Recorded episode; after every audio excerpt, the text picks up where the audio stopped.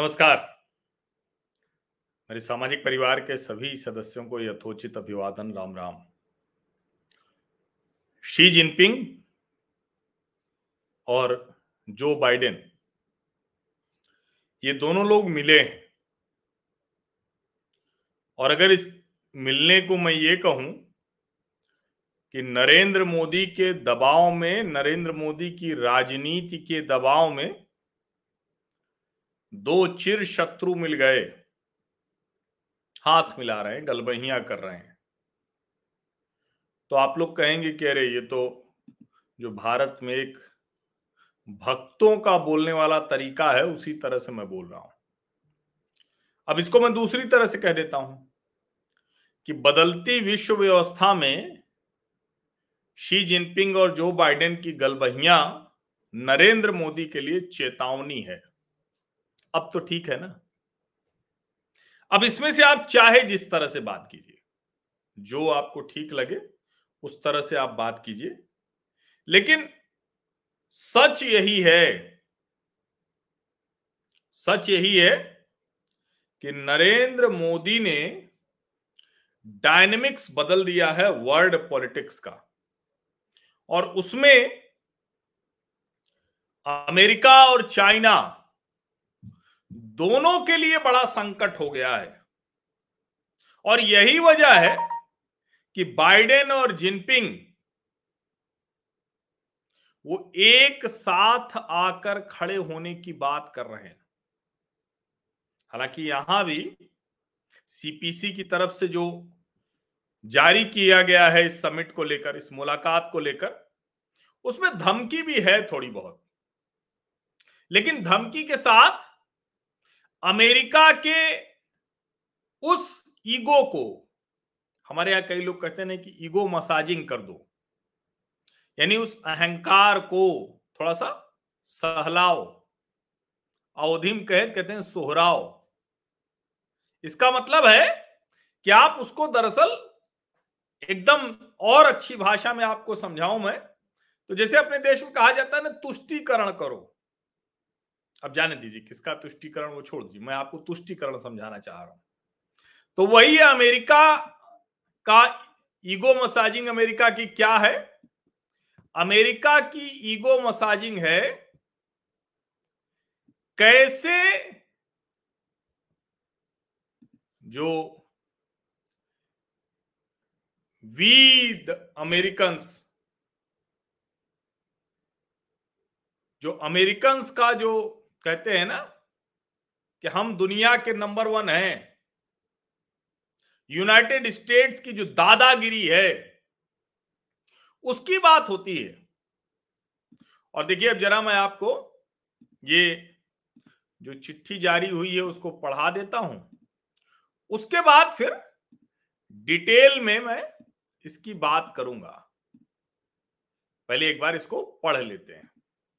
अब देखिए, ये वो चिट्ठी है। President Joseph R Biden Junior met on November 14 with President Xi Jinping of the People's Republic of China in Bali, Indonesia. The two leaders spoke candidly about their respective priorities and intentions across a range of issues. दोनों मिले हैं आज। बाली, Indonesia में दोनों नेताओं ने जो ढेर सारी जो उनकी प्राथमिकताएँ हैं अपने अपने संदर्भ में और जो नियत है इंटेंशन है, ढेर सारे मुद्दों पर वो बात President Biden explain that the United States will continue to compete vigorously with the PRC including by investing in sources of strength at home and aligning effort with allies and partners around the world मतलब उन्होंने Britain ने बताया कि क्या क्या कैसे वो करेंगे, कैसे दोनों देशों के बीच में प्रतिस्पर्धा है निवेश के लिए और सारी चीज़ों के लिए He reiterated that this competition should not veer into conflict and underscored that the China and United States must manage the competition responsibly and maintain open lines of communication. मतलब हमारे बीच में प्रतिस्पर्धा होगी लेकिन वो ऐसे मुकाबले में न बदल जाए कि विवाद होने लगे दोनों देश एक दूसरे से बातचीत करते रहेंगे। The importance of developing principles that would advance these goals and task their teams to discuss them further अब ये बातचीत हुई और दोनों देशों ने एक दूसरे को अपनी प्राथमिकताएँ गिनाई। और इसको इस तरह से भी समझ लीजिए कि दुनिया के दो देश जैसे दो बड़े, इसको मैं सहज में समझाता हूँ कि एक इलाके में दो माफिया हो, अपराधी हो, दोनों के बीच लड़ाई चलती हो और अचानक बढ़िया थानेदार आ गया और दोनों को उसने राइट टाइम करना शुरू कर दिया तो दोनों मिल जाए। तो ये जो नरेंद्र मोदी ने नई विश्व व्यवस्था बनानी शुरू की है, उसमें इन दोनों की हालत यही हो गई। पहले ये सोचते थे कि लड़ते रहेंगे और उसमें जो भारत जैसे देश हैं या भारत जैसे जो दूसरे देश हैं, वो इनमें से एक एक के पीछे खड़े होकर दूसरे के लिए एक तरह से खड़ा होगा, टूल बनेगा। इसीलिए अब दोनों का संकट बड़ा हो गया है। President Biden underscored that the United States and China must work together to address trans- transnational challenges such as climate change, global macroeconomic stability, including debt relief, health security, and global food security, because that is what the international community expects. The two leaders agreed to empower key senior officials to maintain communication and deepen constructive efforts on these and other issues. They welcomed ongoing efforts to address specific issues in US China bilateral relations and encouraged further progress in these existing mechanisms, including through joint working groups. They also noted the importance of the ties between the peoples of people of the United States and the PRC. एक दूसरे के लोगों को शरण देते हैं तो किस तरह से देते हैं एक दूसरे के जा जो जासूस हैं, वो रहते हैं। अब जरा आइए थोड़ा आगे। तो बात समझ में आएगी कि ये है क्या। अब देखिए, इसमें जब आगे बढ़ते हैं president Biden raise concern about PRC practices in Xinjiang Tibet and Hong Kong and human rights more broadly on Taiwan he laid out in detail that our one china policy has not changed.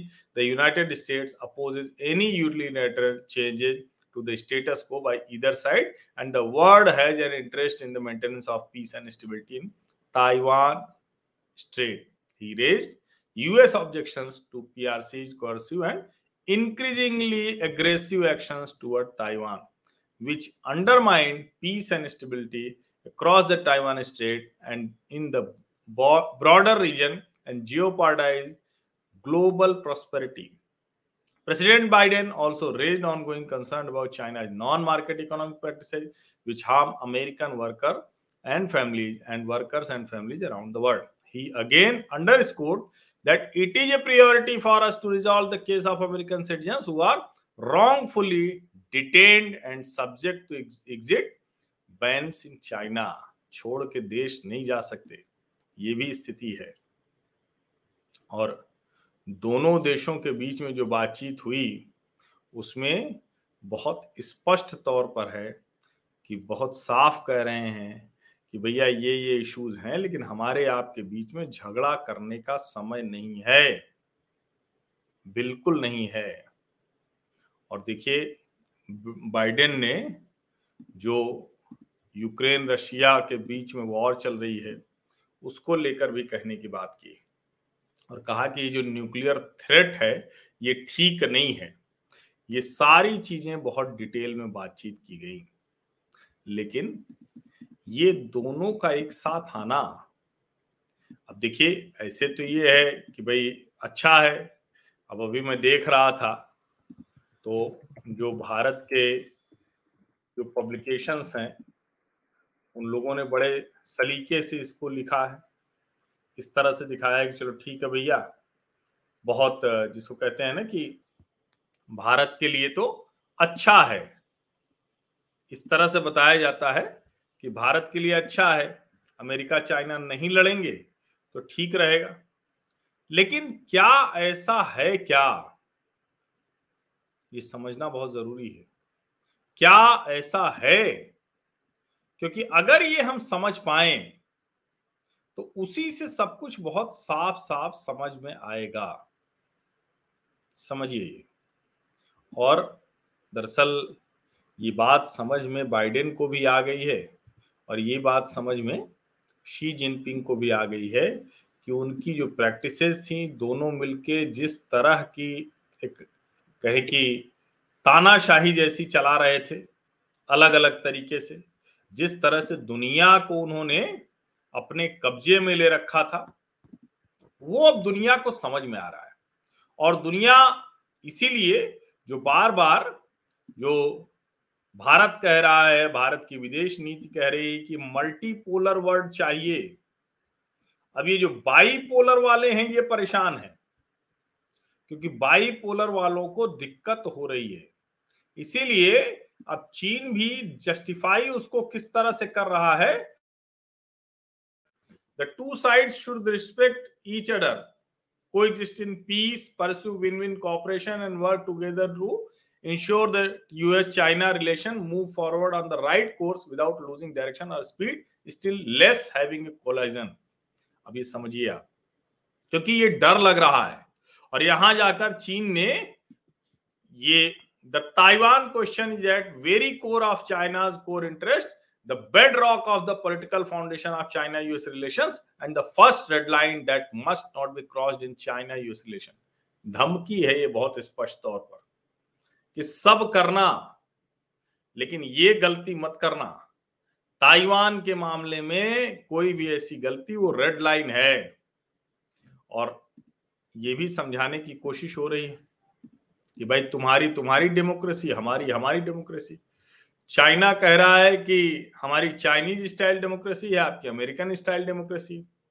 दोनों अपने देश के लिहाज से ठीक है।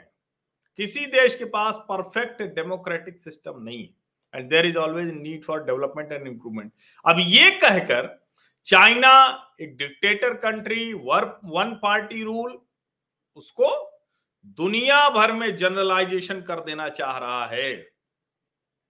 समझ रहे हैं ना? जनरलाइजेशन कर देना चाह रहा है। और इसीलिए इस सामान्यकरण से हम लोगों को चिंतित होना चाहिए। दुनिया के जो लोकतांत्रिक देश हैं, उनको चिंता में पड़ना चाहिए। क्योंकि बिल्कुल ये दूसरी तरह की कोशिशें कर रहा है। ये प्रयास कर रहा है कि कैपिटलिज्म और सोशलिज्म बता के और दुनिया को भ्रम में डाला जाए। उसी तरफ़ ये ले जा रहा है।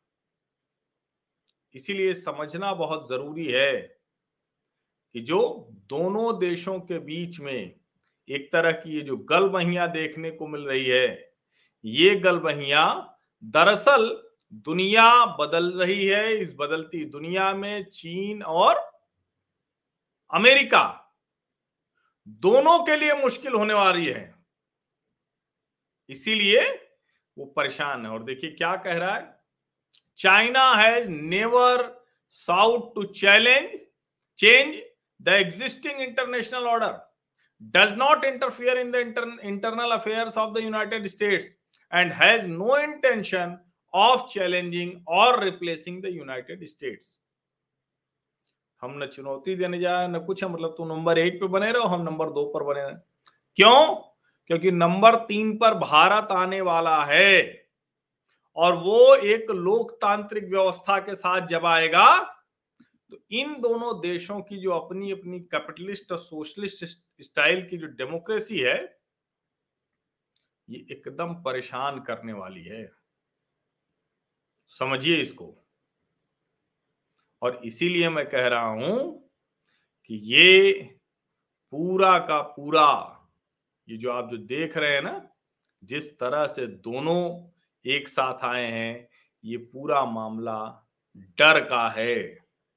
लेकिन ये जो डर है, ये डर अब एक साथ अगर आ गए तो ये भारत के लिए और नरेंद्र मोदी के लिए चिंता की बात होगी।